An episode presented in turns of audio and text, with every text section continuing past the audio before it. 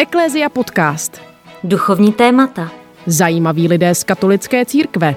Aktuální dění. Ptejte se s námi. Dnes posloucháte Eklézia podcast s Markétou Imlaufovou A Karolínou Němcovou. Máme čas adventu, čas očekávání narození Ježíše Krista, Božího syna. Je to chvíle, kdy přemýšlíme o tom, kdo pro nás vlastně Bůh je. Je to dítě v jeslích nebo třicátník na kříži? A jak to celé vnímáme my? Umíme správně poznávat Boha, boží vlastnosti, to, jaký je? A co nám může v tomto poznávání překážet? O tomto tématu budeme dnes mluvit s jezuitou a rektorem kostela svatého Ignáce v Praze, pátrem Františkem Hilmarem. Hezký večer. Děkuji, děkuji za pozvání. Patříte mezi kněze, kteří spousta mladých lidí vyhledává kvůli duchovnímu doprovázení nebo duchovnímu vedení. Eh, Jak to vnímáte? Zvyšuje se zájem o duchovní vedení? No, myslím, že se svým způsobem zvyšuje, nebo vůbec jako, že je. Jo. To už je důležitá věc a myslím, že nějakým způsobem pomalu roste. Eh, Teď je zajímavé zeptat se, proč vlastně. Eh, Tak jednak je to proto, že se to duchovní doprovázení nějak nabízí, prostě mluví se o něm. A je to asi skutečnost, která vzbudí zájem a zvědavost mnoha lidí. Takže tuší, že by zatím mohlo být skryto něco, něco dobrého, něco zajímavého. A když bych to vzal ještě tak jako obecněji, tak bych řekl, že to vlastně docela přirozená věc a myslím si, že do budoucna by se dokonce ten zájem o doprovázení měl stát úplně normální součástí jako života v církvi. A, a proč? Protože eh, si to zkusíme uvědomit, tak eh, ten jazyk víry, který obvykle používáme, je jakýsi jazyk symbolický. Jo, to jsou symboly, to jsou znamení. Máme, já nevím, světlo, máme tmu, eh, máme svátosti, svátosti jsou znamení. Jo. A, a máme jazyk, který oslovuje jako víc lidí najednou, prostě případně i velké zástupy, ale my potřebujeme ještě jazyk, eh, takový osobní. Jo, My potřebujeme někdy eh, eh, prostě mít chvíli na to, abychom se i zeptali, co ty symboly znamenají. Protože nám to sice říkají, ale my to třeba tak úplně nechápeme nebo nechytáme, anebo lépe řečeno, musíme se zeptat, eh, co znamenají pro nás. Jo, protože symbol mm, je věc taková trošku šemetná v tom smyslu, že někoho sloví velmi pozitivně, ale někdo z jakéhosi důvodu to může vidět úplně negativně nebo nějakým způsobem jinak. Takže to své vidění symbolu eh, si musí nějakým způsobem očistit anebo vlastně i pochopit, co ten symbol znamená. Takže, eh, takže proto taky ten, eh, myslím si, že ten zájem o duchovní doprovázení může eh, vzrůstat a měl by v podstatě vzrůstat.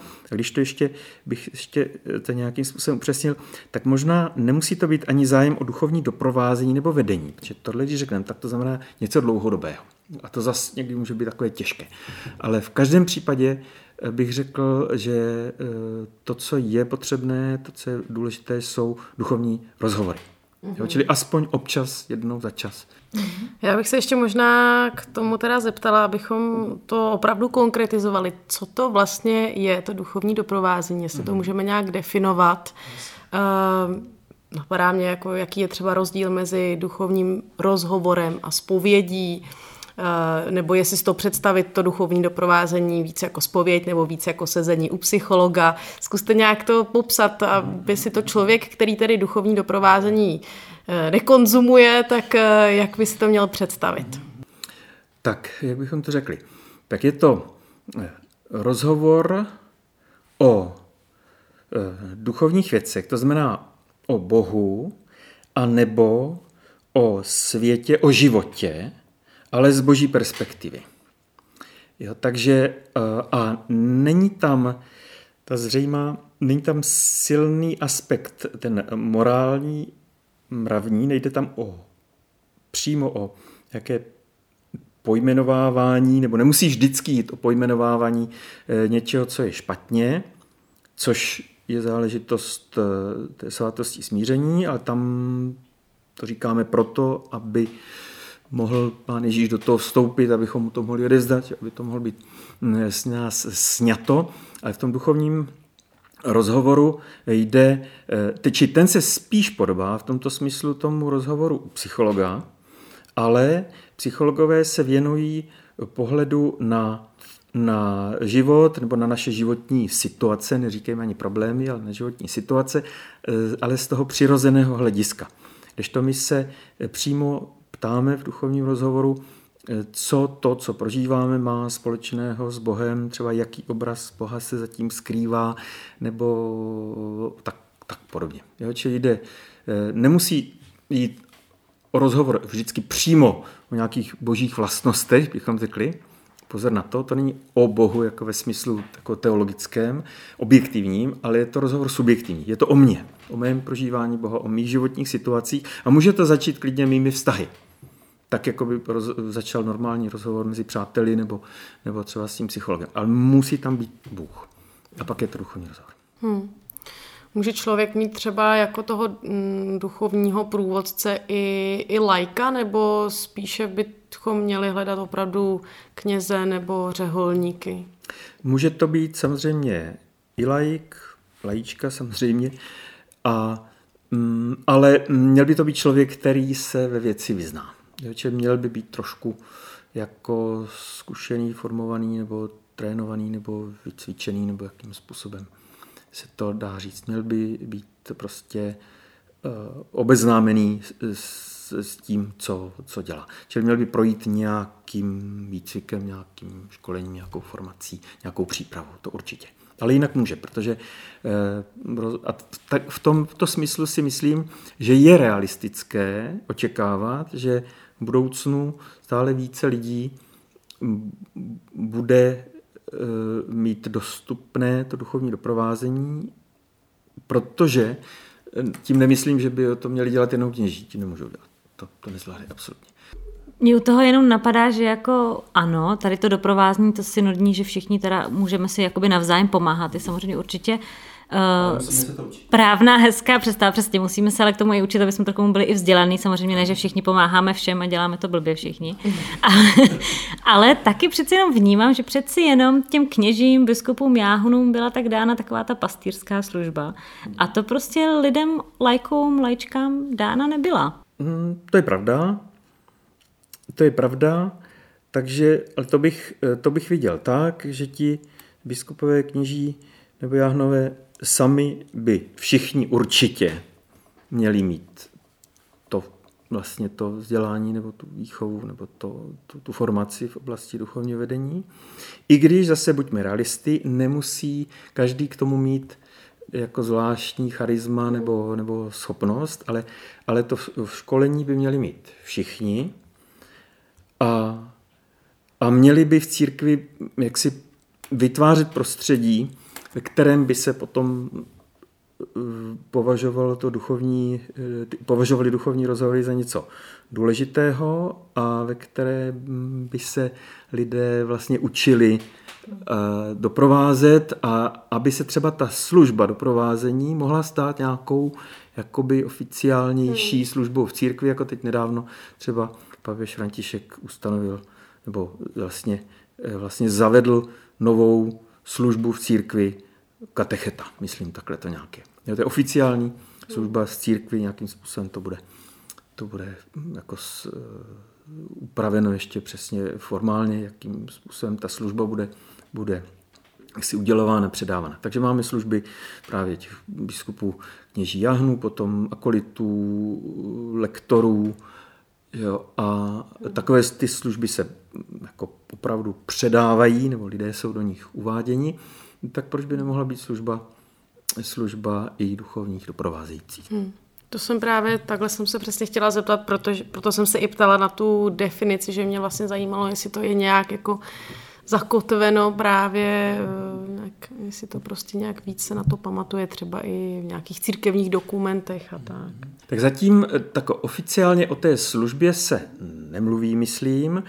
Ale mluví se o nutnosti duchovního doprovázení, o tom se mluví stále častěji. Eh, duchovní doprovázení je povinné pro všechny, kdo procházejí formací k nějakému tomu duchovnímu povolání ve smyslu té duchovní služby, čili ti, kdo se připravují ke kněžství nebo k jahenství, mají mít nějaké duchovní doprovázení a mají eh, i vlastně eh, řeholníci řeholnice. Když v řádech ti také mají nějaké duchovní doprovázení, mají ho povinně, ale mít duchovní doprovázení, čili být příjemcem doprovázení a pak se ještě učit doprovázet, to jsou dvě různé věci. Tam by ještě mělo vlastně přibít to, to učit se doprovázet. A nebo aspoň vést duchovní rozhovor. Buďme realisti, učit se vést duchovní rozhovor. No to se můžu teda někde jako naučit, nějak na nějakém kurzu. Můžete. existuje, existuje, už běží už asi sedmý rok letos eh, kurz duchovního doprovázení. Eh, ve skutečnosti je to prostě úvod do umění duchovního rozhovoru, bych to tak řekl. Ale jmenuje se to kurz duchovního doprovázení na eh, teologické fakultě v Olomouci. Je to v rámci celoživotního vzdělávání. Máme vždycky takové tři pátko, soboty, tři setkání teoretická na podzim a potom pro menší skupinu už Eh, ještě praktické tři takové víkendy, kde se si to lidi i jako zkoušejí vlastně, prakticky si to cvičí. Takže ta možnost teď už existuje. My se tady bavíme o tom duchovním doprovázení a asi se dá říct, že to vlastně má i sloužit jako nějaký prostředek, který můžeme lépe poznávat Boha a snažit se eh, mu porozumět. Eh, je to vůbec vlastně možné nějak eh, poznávat Boha v průběhu teda toho našeho duchovního života a je normální, že se ty představy různě mění? No, je vůbec možné poznávat Boha? To je, to je otázka, nad kterou já jsem také vždycky zvedal obočí. Říkal jsem, tak to chci teda vidět, jestli je to možné. V různých knihách jsem četl, že to možné je.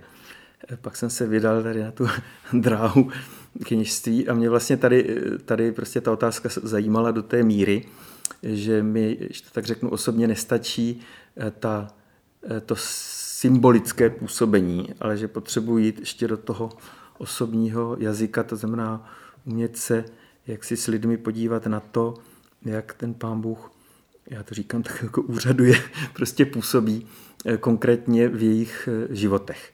A mně samotnému velice pomohlo, když jsem opravdu zjistil, že i v mém životě nějakým způsobem prostě se, se eh, projevuje. Takže eh, no, já mám spíš přístup ke světu takový, ten, takový jakoby přírodovědecký, to znamená, se ptám, jak to opravdu funguje a jak to je. Když to teď budu trošku mírně jízlivý, lidé s humanistickým vzděláním se často ptají, jako co se o tom dá říct, jako by to některé věci trochu okecávají, tak to ten přírodovědce nebo technik prostě, ten prostě se ptá tak, co ano, co ne a jak přesně a tak. Eh, takže tohle, myslím, tenhle přístup nakonec tomu, mm, tomu prostě tomu eh, pomáhá tady. No, takže nakonec je možné Boha poznat, nějak intuitivně jsem se dohrabal vlastně k tomu, k tomu Eh, jako jezuitskému řádu, to znamená, mě to, to už mě taky pán Bůh přivedl tady, tady k této spiritualitě a Ignác právě eh, od svého počátku eh, si vlastně tuhle otázku taky kladl, nebo najednou zjistil, že jsem Bůh nějak do života prostě, prostě vloupal, nebo nějak tam prostě vstoupil a tak vlastně celý život hm, trávil tím, že hledal, co tady Eh, co tedy Bůh a co já a jakým způsobem vlastně chodit vlastně božími cestami. Takže, takže ta, ta jezuitská nebo ignaciánská spiritualita vlastně, eh, vlastně je specializovaná tady na, na tyto věci toho poznávání Boha, nepoznávání božích cest v mém životě a, a toho, jak mohu já na to odpovídat. A teď nejenom ještě co dělá Bůh co dělám já nebo nedělám.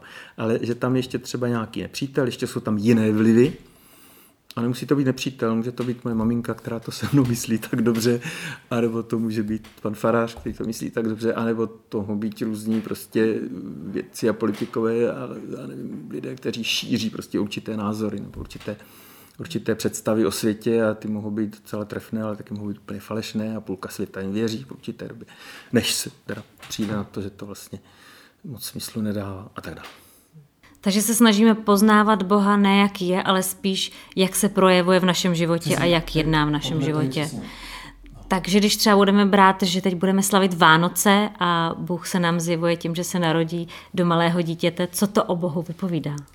No, já bych řekl, že e, si tuhle otázku musí položit každý sám, protože já vám můžu odpovědět, ale odpovím jenom na základě toho, co to řekne teď mě. Jo, čili já vám to klidně řeknu. tak co to říká vám? No, e, třeba právě, že malé dítě je prostě bezmocné. Jo, čili to je bezmocný. Čili e, to malé dítě prostě, mm, v malém dítěti se nám zjevuje bezmoc všemohoucího Boha, což je zvláštní protiklad a je potřeba si to uvědomovat. Bůh je nějakým způsobem všemohoucí, ale taky nějakým způsobem je bezmocný. V minulosti se o boží bezmoci téměř vůbec nemluvilo, i když jaksi rozumní lidé, hlubocí lidé o tom dávno věděli, ale v tom běžném jazyce se to neříkalo. Tam se spíš právě promítal do boží všemoci obraz jo, vládců, panovníků, kteří jejichž moc vlastně rostla s tím, jak reprezentovali toho všemohoucího Boha. Ale eh, zvlášť ta poslední staletí nebo desetiletí a takové vlastně lidské historie a také zkoumání našeho nitra, našeho života nám ukazuje, že Bůh také vlastně je eh, jaksi bezmocný, ale takovým zvláštním způsobem, eh, že, mm, on nás, že nás to nutí k zodpovědnosti. On není bezmocný, jak si, to znamená, že si s tím neporadí. On si s tím poradí, ale on potřebuje taky nás. Já když se dívám na to, eh, když, se, když bych jaksi se díval na toho Ježíše dospělého, tak bych řekl, eh, tak ho budu prosit, prosím tě, pomoz mi. Ale někde, někde v pozadí bych mohl mít takovou jako ještě nevyslovenou otázku, eh, udělej to, nebo přání udělej to za mě. Jako, když, to, když bych prosil opravdu malé dítě, tak to je velmi zvláštní, ale toho nemůžu prosit, udělej to za mě. Jo, ale toho můžu prosit třeba pomoz mi to Pomoz mi ti pomáhat. Nebo tak nějak. A tohle myslím, že může být docela zajímavá věc. Dotýkáme se tu tématu našich představ o Bohu. E, falešné boží představy nebo boží tváře nám můžou náš vztah s Bohem asi pěkně zkomplikovat. Má každý člověk podle vás vlastně falešnou představu o Bohu? Mm, já si myslím, že v nějakém období svého života ano, v podstatě nějakou falešnou představu asi máme celý život, ale říkám to s úsměvem, protože to vůbec nevadí. Že my, když řekneme slovo falešný, nebo karikatura, nebo prostě nesprávný, tak už z toho máme prostě špatný pocit, že děláme nějakou chybu a že to je vlastně špatně, anebo prostě jsme na cestí a že už se nikdy nevrátíme. Ne, to je normální prostě. Protože, protože prostě Boha musíme poznávat. Boha musíme poznávat, to říká i Tomáš Akvinský krásně, že v řádu bytí je Bůh první, nám dává život, jo. ale v řádu poznání my nejdřív poznáváme svět a skrz svět potom Boha. Čili Boha musíme poznávat. A poznáváme ho tak, že nám někdo nejdřív tu základní mapu dá, říká, no Bůh je takový, takový, takový, no ale my si to potom musíme vzít a když dospíváme, tak si to musíme ověřovat anebo nějak upravovat tu mapu jaksi pro sebe. Abychom právě viděli, jak se Bůh v našem životě projevuje, jak to tady bylo hezky řečeno, a nejenom jestli je nebo není. To mě ještě tak, když si napadlo, že vlastně otázka, která se pořád řeší, nebo plno lidí řeší, jestli je nebo není Bůh, vlastně není vůbec podstatná otázka. Podstatná otázka je, jak se projevuje v mém životě. Když se zeptáte lidí, nebo chvíli s tím mluvíte, s lidmi, kteří tvrdí, že nevěří Boha, dáte jim panáka, nebo je necháte rozmluvit, tak najednou řeknou, proč něj vlastně nevěří. Protože kdyby byl, tak by nemohl dopustit to a to. Je tam problém zlá, problém různých komplikovaných životních situací. Čili tam nejde o to, jestli Bůh je nějaký abstraktní, Bůh nějak abstraktně je, ale jak, co ten Bůh má společného se mnou. A jestli Takže... pro mě je nějak jako příznivý nebo nepříznivý a tam už je ta falešná představa. Takže i vlastně i nevěřící lidé, kteří třeba o sobě říkají, že nevěří v Boha, tak to stejně poznávají na základě toho, jak on se projevuje v jejich životě. Já si myslím, že ano. No. Oni třeba to slovo Bůh eh, moc nepoužívají, ale podle mě stejně. To slovo Bůh je tak všeobecně přítomné, že ho nějak prostě používají. I minimálně v té větě, že když řeknou, že Bůh není, tak tam to slovo stejně je. A jim stojí za to to říct. Takže je to jakási taková zvláštní, zvláštní negace. Já to nechci zlehčovat, jo, ale, eh, ale tím, jako tím úsměvem. Ale chci říct, že, že eh, to, co je prostě důležité, je opravdu neptat se abstraktně, existuje Bůh nebo ne, ale co znamená pro mě v mém životě, jak já ho vnímám nebo nevnímám. Nevnímám. A to už jsme na půdě, tohle už je duchovní rozhovor. Či kdybychom debatovali jaksi teologicky abstraktně o cestách poznání Boha, kterých může být několik, tak je to zajímavý rozhovor, ale je to rozhovor obecný, kdežto, když budeme mluvit o tom, jak si myslím, že se Bůh projevuje v mém životě, jestli je blízko nebo daleko, tak už to bude duchovní rozhovor. A ten lze vést, takovéto duchovní rozhovory lze vést i s lidmi, eh, kteří vlastně ani v životě ví, v prostředí víry nevyrostli, ten jazyk jaksi jim je neúplně dostupný. No, když zaměníme slovo Bůh za, za slovo život, třeba to mi připadá jako takový nej, nej, nej, nejtrefnější jaksi ná, náhrada, která je velmi trefná vlastně, ale i z toho náboženského hlediska, i pro věřící je strašně důležité. Občas se zeptat, jak se, jaký mám vztah k životu. Když se ptáme, jaký mám vztah k Bohu, ale často si neuvědomíme, že vztah k Bohu se nějak promítá nebo prochází skrz náš vztah k životu. Takže my můžeme Boha chválit a přitom být e, zároveň přesvědčení, že, že se nám v životě nedaří a nepodaří a že jsme k ničemu a tak dále. Je, je to takový jakoby rozpor. Jo, čili v ideálním případě bychom eh, právě život měli vidět skrze Boha a Boha skrz život. Když život a Bůh není, nejsou to tež, ale nějakým způsobem se učit eh, tyto dvě skutečnosti vidět vzájemně propojené. Mm, ještě stojí za to podívat se na to slovo věřit jo, protože to je také takové jako mnoho významové slovo, má mnoho rovin a já myslím, že ta úplně základní rovina, to se slova věřit a to právě myslím, že mm, tom, v tomto smyslu přispěla eh, vlastně víře i psychologie, je slovo důvěřovat. Jo, to je základní rovina, důvěřovat. Eh, v teologickém jazyce se říká jako věřit Bohu. Jo, a potom věřit v nějaké další skutečnosti, ale věřit Bohu. Čili důvěřovat, důvěřovat Bohu. A tady vlastně ta důvěra v Boha nějak prochází e, tou důvěrou nebo nedůvěrou v život. Problém potom ovšem je, jestli někdo je ochoten e, prostě se namáhat, dát si tu práci a tyhle věci dál jako rozplétat a namáhat se tím. Že mnoho lidí potom řekne, ne, já už to mám vyřešeno, tady s tím Pánem Bohem no, nechci mít nic společného, nebo tady s tou záležitostí prostě nechci mít nic společného. Mně stačí prostě ten pozemský svět a ty pozemské pojmy, ještě nějaký Bůh, nějaký kostel a nějaký svátosti a teď nějakých plno cizích slov ještě. To, to už mě prostě nezajímá. To mě u toho právě napadá to, co říkáte zároveň, že asi každý má v sobě nějaké falešné představy o Bohu, nebo si aspoň má období, kdy třeba musí projít tím poznáváním a pořád. A jestli si myslíte, že si jako toho jsme jako vědomi, nebo jestli opravdu, protože to tím pádem strašně závisí na nás, jestli budeme přemýšlet o tom, jestli, jestli budeme rozebírat svoji představu a tak. A jestli si myslíte, že to jako, vím, jako by víme jako lidi, že, že asi ta představy, tu představu o Bohu prostě musíme pořád jakoby proměňovat nebo pořád updateovat. No, no. To je dobrý, no. Já říkám lidem, no, updateovat, upgradeovat a aktualizovat a tak, no to v mobilu mám pořád každý, každý týden, že v noci budete-li mít zapnutý mobil nebo nabí, eh, nabí, nabíječku, tak vám mezi jednou a pátou hodinou se nainstaluje nový operační systém. Eh, takže, eh, takže ano, vidíte, jak ta dnešní doba nám vlastně může pomáhat v tom, jo, že je potřeba prostě upgradeovat ty, ty naše obrazy Boha. Jen tak mimochodem, když se chceme zeptat, co vlastně konal nebo vykonal pán Ježíš tehdy ve své době, tak to, co on přinesl, je prostě zásadní upgrade toho, toho starozákonního způsobu stahování se k Bohu.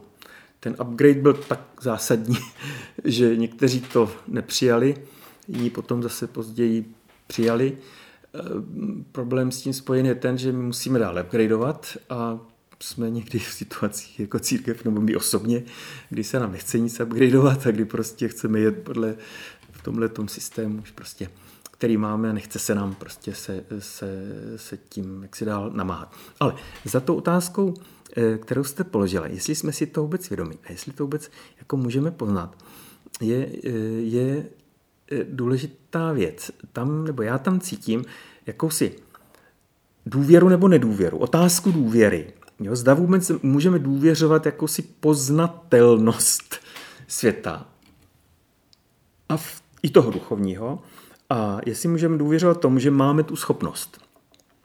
A já si myslím, že tohle je, tohle je v podstatě takový vedlejší efekt našeho vyznání víry. Každý křesťan by měl na tyhle ty otázky odpovědět ano. Jo, čili všeobecně bychom měli důvěřovat v to, že svět je poznatelný a že my tu schopnost máme. Já nebudu tvrdit, že jsem schopen poznávat prostě nějakou jadernou fyziku, ale vím, že jsou lidé, kteří se v těch věcech vyznají a že si můžeme různým způsobem ty věci prostě zkomunikovat, takže mě mohou být ku prospěchu. Já jsem prostě se snažil eh, naučit se vyznat v určité oblasti zase světa, tedy třeba toho duchovního doprovázení, anebo toho poznání Boha, komunikace těch božích věcí. No a jsem ochoten lidem, kteří, kteří eh, to, eh, se chtějí do tohohle toho světa nějak ponořit a vstoupit do ní, jsem ochoten jim něco z toho předat. Čili odpověď je ano, můžeme, můžeme to poznat, ale musíme se to učit a neznamená to, že to vždycky musím dokázat. Ale když, to, když něco vždycky nedokážu, nebo když se mi něco někdy nepodaří, tak to neznamená, že se mi to nepodaří nikdy. To už je potom taková lečka, záludnost, do které často často padáme. A to jedno také duchovní, důležitá takové duchovní pravidlo, takzvaného duchovního rozlišování. Pořád se tady obecně bavíme teda o nějakých falešných představách. Je to možný nějak trošku dát do nějakých uh, konkrétně, no, přesně nějaký příklady třeba? Ano, já myslím, že takhle, to, co mě napadá, tak uh, těch různých představ falešných obou je hodně. Uh, z poslední doby třeba, co, co si vzpomínám, že častý je Eh, Bůh výkonu. Jo? Bůh výkonu, který, který pořád po mně chce něco, ale ve skutečnosti, kdyby jenom něco chtěl, to by ještě tak nevadilo. Ale on chce pořád něco víc, jak si nenasytný a já ho nikdy neuspokojím vlastně. Takže tam za mnou stojí jako takový prostě takovej mm, prostě někdo, kdo mě nikdy nebude mít rád, protože, protože mu nikdy nevyhovím jeho požadavku. V skutečnosti se ukazuje, že do tohoto obrazu Boha se promítají i mé představy o mně, které jsem často někde získal, či to mohou být představy mých rodičů o mně, nebo a teda, a teda. Tak to je také nesmírně zajímavé v těch falešných představách o Bohu. Nezapomenout vidět i naše falešné představy o sobě a e, falešné představy různých lidí o mně a moje představy falešné o druhých lidech a tak dále. Tohle je nesmírně důležité. Potom třeba Bůh nepřející, Jo, jsou lidé, kteří říkají, já už Pána Boha o nic neprosím, protože on by po mně něco mohl chtít. jo. Takže představuji si, že když po mně něco Bůh bude chtít, tak to bude v každém případě něco, co já nechci, že to bude něco těžkého, tvrdého a tak vlastně, tak vlastně prostě jako Radši neposlouchám. Radši neposlouchám, nechám si ho tak na distanc, od toho kostela zajdu, pomodlím se, že jo, ale nějak se moc nepřibližu. Nebo Bůh lhostejný. Si pamatuju jednoho, jednoho pána, jak, jak s takovým bolestným obličejem říkal, ten pán Bůh vlastně, on se mě vůbec nezajímá, nestará, no ale takhle to bylo vlastně u nás.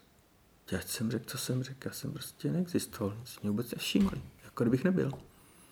No, a teď jsem mu to promítl prostě do toho obrazu Boha, no a teď, když už je mu 50, tak se z toho pak jako e, těžko hrabe, ale hrabe se. A to je geniální. To je krása. No. A nebo Bůh lhostejný vůči světu, že právě, že třeba dopouští nějak, nějaké bolesti, násilí, že jo? ale eh, to, co opravdu rozhoduje, že je lhostejný vůči mně. No. A nebo pak jsem eh, jednu, jednu dámu slyšel, to bylo krásné, ještě, ještě jeden obraz Boha, který mi napadá, říkal obraz Boha takový, takového míšánka bejdí, který mám v postýlce nebo v posteli. A vždycky, když potřebuju, tak se k němu přitulím a když ho nepotřebuju, tak se strčím tam do kouta. E, takový jakoby Bůh trochu k mému použití. On mě potěší, když to potřebuju, ale zase není náročný, prostě nějakým způsobem mě nekonfrontuje nebo mám ho trošku v moci. No. Ale to, co je hrozně důležité, to myslím, že ještě důležitější než jenom ten pojem samotné, samotný pojem falešné představy o Bohu. Úplně nejdůležitější je si uvědomit, že ten pojem falešné představy o Bohu sebou nese vlastně tu nesprávnou, nebo řeknu nefunkční, jo, nekonstruktivní, to je takové už ne, nemoralisticky znějící, nekonstruktivní obraz i mě samého, nebo nereálný, nerealistický obraz mě samého a druhých lidí.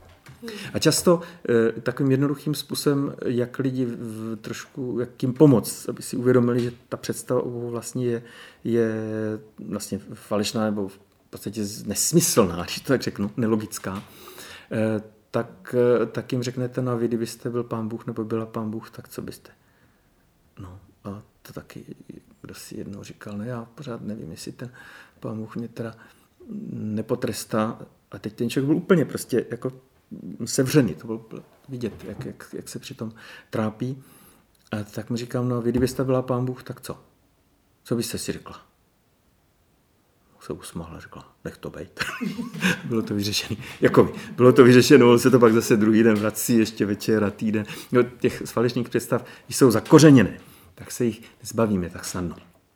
A svým způsobem je realistické předpokládat, že nás budou provázet nebo provázejí celý život. Takže z toho nedělíme jako tragédii. Ale berme to, bych řekl, i s humorem, prostě tak jako pracovně a pomáhejme si prostě v tom, abychom ty obrazy Boha prostě čistili a tak se na sebe pak můžeme líp usmívat s Pánem Bohem. Taky. Mě k tomu napadá, když jste tady mluvil o nějakých těch konkrétních i vašich zkušenostech, co jste zažil, že je patrné, že samozřejmě i ten samotný vztah Bůh Otec samozřejmě typicky se nám hodně zrcadlí ke vztahu k našemu otci a k rodinným vztahům obecně. A i to, co jste tady teď naznačoval, tak často to vypadá, že to jsou lidé, kteří možná by potřebovali i, i reálně psychologa nebo tu psychoterapii. Tak teď možná to trošku ještě ukročím prakticky. Jak moc pro vás osobně je to vlastně jako nějak náročné, nebo i vy při tom rozhovoru přesně musíte rozlišovat, jestli tohle je ještě teda duchovní, anebo jestli už vyloženě toho člověka musíte poslat někam na psychoterapii třeba, aby si něco vyřešili, jakoby řekněme světského a pak přišel za vámi s tím duchovním. To mě ještě tak jako zpětně k tomu, k tomu napadlo, že tohle určitě se vám taky musí tam objevovat neustále. Jasně. Ona to vlastně ten, eh, to přirozené a nadpřirozené nejsou oddělené, ty, ty sféry, ty se prostě prolínají, to jsou taky Vánoce, tak mimochodem, to je to vtělení, že, že Bůh vlastně v člověku, což je šokující. Ale mm, a proto také vlastně ta psychologie a spiritualita se také prolínají. Jo, čili bez eh, zdravé psychologie v podstatě nelze dělat zdravou spiritualitu ale také bez zdravé spirituality potom jako je deficientní nebo má své meze i psychologie. Čili to, co si myslím, že by lidé z obou břehů, tady z těch obou oblastí, měli něco vědět o tom, jak funguje ta druhá oblast. Měli by také eh, si být vědomi hranic, aby je zbytečně nepřekračovali. Já si myslím, že trochu překročit je můžou, to zase to nevadí. Jo?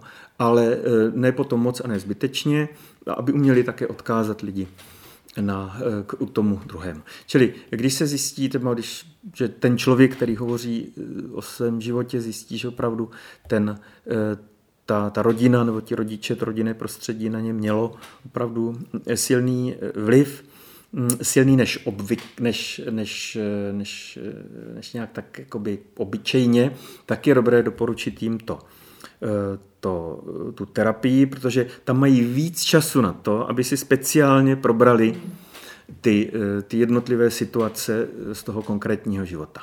Jo, a je zbytečné, abychom o tomto všem hovořili eh, v tom duchovním doprovázení, anebo já na to nejsem specialista. Že? A, a jsou lidé, kteří toto mají prostudováno, znají různé fígle, mají způsoby, jak lidem pomoct. Ale myslím si zase, že, že pokud někdo eh, vlastně jako je věřící nebo má v sobě tu, tu, tu touhu nějak, nebo bere vážně ten, ten, tu duchovní oblast života, tu duchovní sféru života, tak mu potom nestačí jenom to řešení té, na té psychologické rovině, ale musí si to ještě, musí si ještě pročistit ten vztah k Bohu. Jo? Protože eh, když si, nepro, když si proč, pročiště vztah eh, k rodičům, k autoritám, eh, tak z toho logicky plyne, že si musí pročistit i ten odraz, který to vlastně vysílá na vztah k Bohu. Čili v podstatě každý psycholog by měl potom doporučit tomu, tomuto člověku, aby si ještě našel někoho, aby si to ještě prostě probral, aby si ještě s někým probral, nebo našel si knížky k tomu aspoň, eh, jaký to má vliv, jaký ty jeho přirozené vztahy mají vliv na vztah Bohu. Hmm. A zase, když mluvíme o vztahu k Bohu, eh, tak je dobré a je potřeba prostě mluvit i o reálném životě. Lidé to často, eh, často prostě zmíní. Já už vím, odkud to, no, to byl ten můj táta, nebo to byli ty moje rodiče. Máme nejen eh, dobu adventu, ale bohužel stále dobu covidovou a myslím si, že jedna z takových božích vlastností v době covidu také zaznívala, už jsme to tady zmínili, Bůh trestající. Hmm. Myslím si, že spousta lidí se v médiích duch, našich duchovních ptalo, jestli covid je trest za něco, co jsme my jako lidstvo provedli. I vlastně oběhly uh, litanie nebo myslím, litanie v katolické církvi, kde jsme prosili Boha, aby svoji trestající ruku uh, zadržel nad námi. Uh, je to trošku do určité míry možná nějaká představa, která trošku pokulhává, nebo jak to celý uchopit? Kdybych teď měl odpovědět jako duchovní doprovázející, tak bych se těch lidí, kteří tohleto používají nebo mají tuto představu a modlí se tyto litanie, tak bych se jich zeptal, jestli jim to pomáhá nebo ne.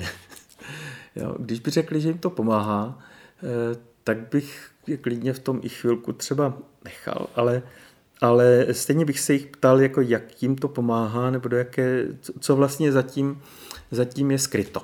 Jo. Protože já si myslím, že, že eh, jako mě teda určitě tohle nějak nepomáhá a jestli mi to pomáhá, tak, eh, tak v takové specifickém vidění, že bych to neviděl jako trest ve smyslu jako jenom, jenom prostě něco za něco. Jo. Ale eh, když tedy trest v úzovkách, tak prostě, a myslím si, že takhle jedná pán Bůh, že takhle jednají rodiče, takhle jedná pedagog, takhle jedná každý normální člověk, tak proč by takhle nejednal pán Bůh? že když tedy něco dělá a může dělat něco nepříjemného, nepříjemného, čili může jaksi dopustit nepříjemné věci a bolestné věci, i hodně bolestné věci, tak to dělá proto, abychom se něco naučili. Čili mně pomáhá otázka, eh, spíš formulovaná takto, co se tím můžeme naučit. Jo, nebo co se na tom můžeme naučit? Ale kdyby vás se teda konkrétně zeptali v televizi, je mhm. covid mm-hmm. božím trestem? Já bych řekl, že ne. Ale že, že protože já to takhle jako neberu, ale myslím si, že to může být boží upozornění a to si myslím. Jo, nic se neděje jen tak pro nic za nic. Jo, boží upozornění je ledacos a nejen, nejenom covid. To je právě to, že, že boží upozornění, to je další ta představa. Že máme pocit, že Bůh nás upozorňuje pouze eh, na naše těžké hříchy, anebo jenom prostě ve, ve výjimečných mm. situacích a to tehdy, když už, nám, když už jsme na kraji propasti nebo něco takové.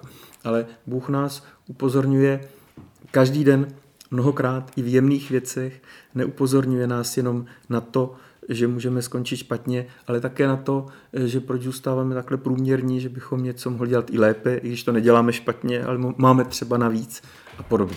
No, takže i za tímhle vlastně je skryta nějaká, nějaká představa, představa Boha. Náš rozhovor už se bohužel blíží ke konci, tak máme už asi posledních pár otázek. Eh, teď jste to řekl, vlastně falešnou představu o Bohu eh, máme skoro všichni, nebo můžeme mít v určitém období skoro všichni, ale to není vůbec ten problém. Problém je, když vlastně nechceme ten vztah jakoby rozvíjet s tím Bohem, nechceme poznávat ty představy, nechceme je upgradeovat, jak jste, jak jste řekl. Jak teda, eh, dal byste nám nějaký návod, nějaké cvičení nebo doporučit literaturu, jak můžeme sami začít eh, prostě aktualizovat svoji představu o Bohu? Tak hm, jsou, eh, je literatura, jsou knížky, které se přímo věnují těm obrazům Boha. mm, já v našem, v češtině myslím, že jsou dvě knížky. Jedna Karl Frilingsdorf, Falešné představy o Bohu. To je taková náročnější, eh, silnější, pak eh, taková jednoduchá, ale myslím, že trefná, výstižná, s humorem trochu podaná mm, Kateřiny Lachmanové karikatury Boha. Myslím, že existují i různé jiné knihy. Dneska lidé umějí jazyky, dá se najít mnoho, mnoho literatury. E, osobně bych řekl, že to, co je vůbec nejdůležitější, nebo zkusil mm, bych jak si poradit nebo nabídnout další zajímavou možnost, jak, jak se jak si dostat do té oblasti obrazy Boha. Zkusme se dívat na Ježíše z toho, z tohohle toho úhlu pohledu. Jaký byl Ježíšův obraz Boha a jaký obraz Boha on komunikoval. No, byl boží syn, ale jako člověk měl také nějaký obraz Boha. Myslím, že o tomhle se ne tak plně vždycky mluví. A je to nesmírně zajímavé. Najednou to evangelium ožije neuvěřitelným způsobem. Máme teď začátek církevního roku, advent, takže bychom si mohli říct třeba jako předsevzetí na ten další liturgický rok, to se ne, nevá, tohle neváhám jako doporučit nebo navrhnout. E, třeba tento rok se prostě e, číst nebo slyšet evangelie, nebo číst je a slyšet e, z tohoto hlediska, jaká, jaký byl Ježíšův obraz Boha, nebo jaký obraz Boha on komunikoval, co říkal a také co dělal, jak jako žil. A tam se objeví nesmírně, nesmírně zajímavé věci. Teoreticky bychom teď mohli rozvíjet to, že, že Ježíš nazýval Boha otec, dokonce Abba, něco jako tatínek dokonce. Mohli bychom to rozebírat teoreticky, ale v tomhle je skrytá prostě ohromná hloubka je to něco, bylo to něco tehdy nevýdaného a neslíchaného a my dodnes toho nejsme úplně schopni jako ještě čerpat a pochopit to. Ale teď ještě je dobré se dívat, jako, jak on se tímto tatínkem otcem nechal vést i ve velmi obtížných situacích, kdy ho lidé nechápali, že jo, kdy ho odmítali, tak on řekl nakonec, velebím tě, pane otče nebyla země, že si zjevil tyto věci maličky. Čili nerozčiloval se na celý svět, že to nikdo nechápe.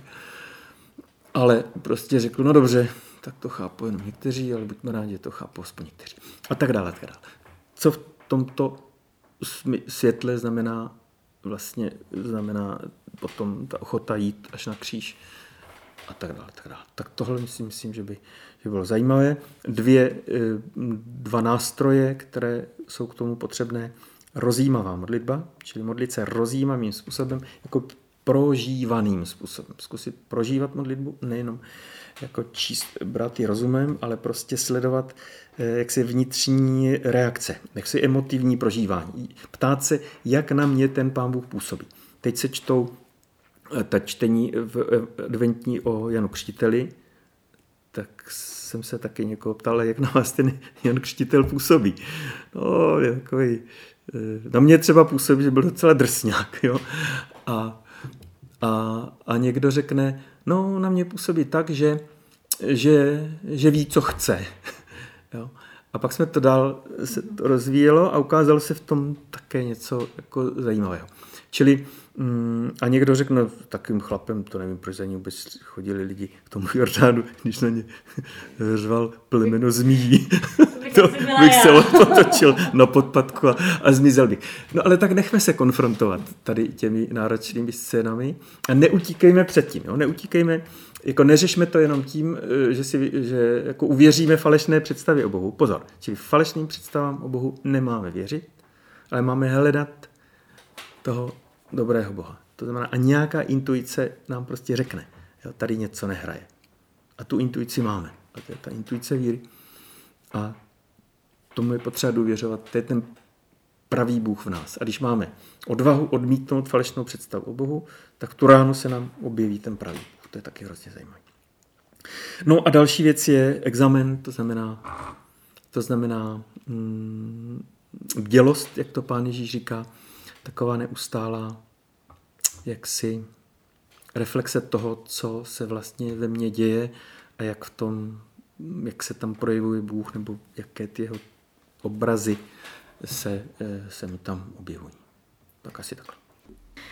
My vám moc děkujeme za váš čas. Myslím si, že ti, kteří třeba ještě nikdy nebyli na duchovním rozhovoru, už rovnou tady ten náš podcast můžou brát jako takový první duchovní rozhovor, který prožili a už se nemusí bát jít pak za, za knězem nebo za kýmkoliv, teda požádat ho. Moc děkujeme, moc děkujeme za všechny rady, jakož jednou za váš čas a přejeme vám krásné prožití Vánoc.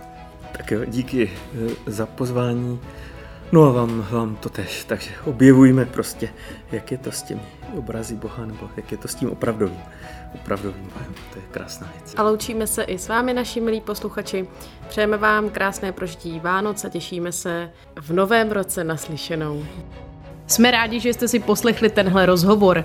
Pokud se vám líbil, neváhejte se ponořit do dalších našich epizod. Aby vám neunikl další zajímavý host, klikněte už teď na tlačítko odebírat. Jsme na platformách Spotify, Apple Podcast, Google Podcast, YouTube nebo na našich webových stránkách ecclesiapodcast.cz. Nezapomeňte nám taky zanechat recenzi a hodnocení. Budeme moc vděční, když nás budete sdílet dál. Pán Bůh zaplať.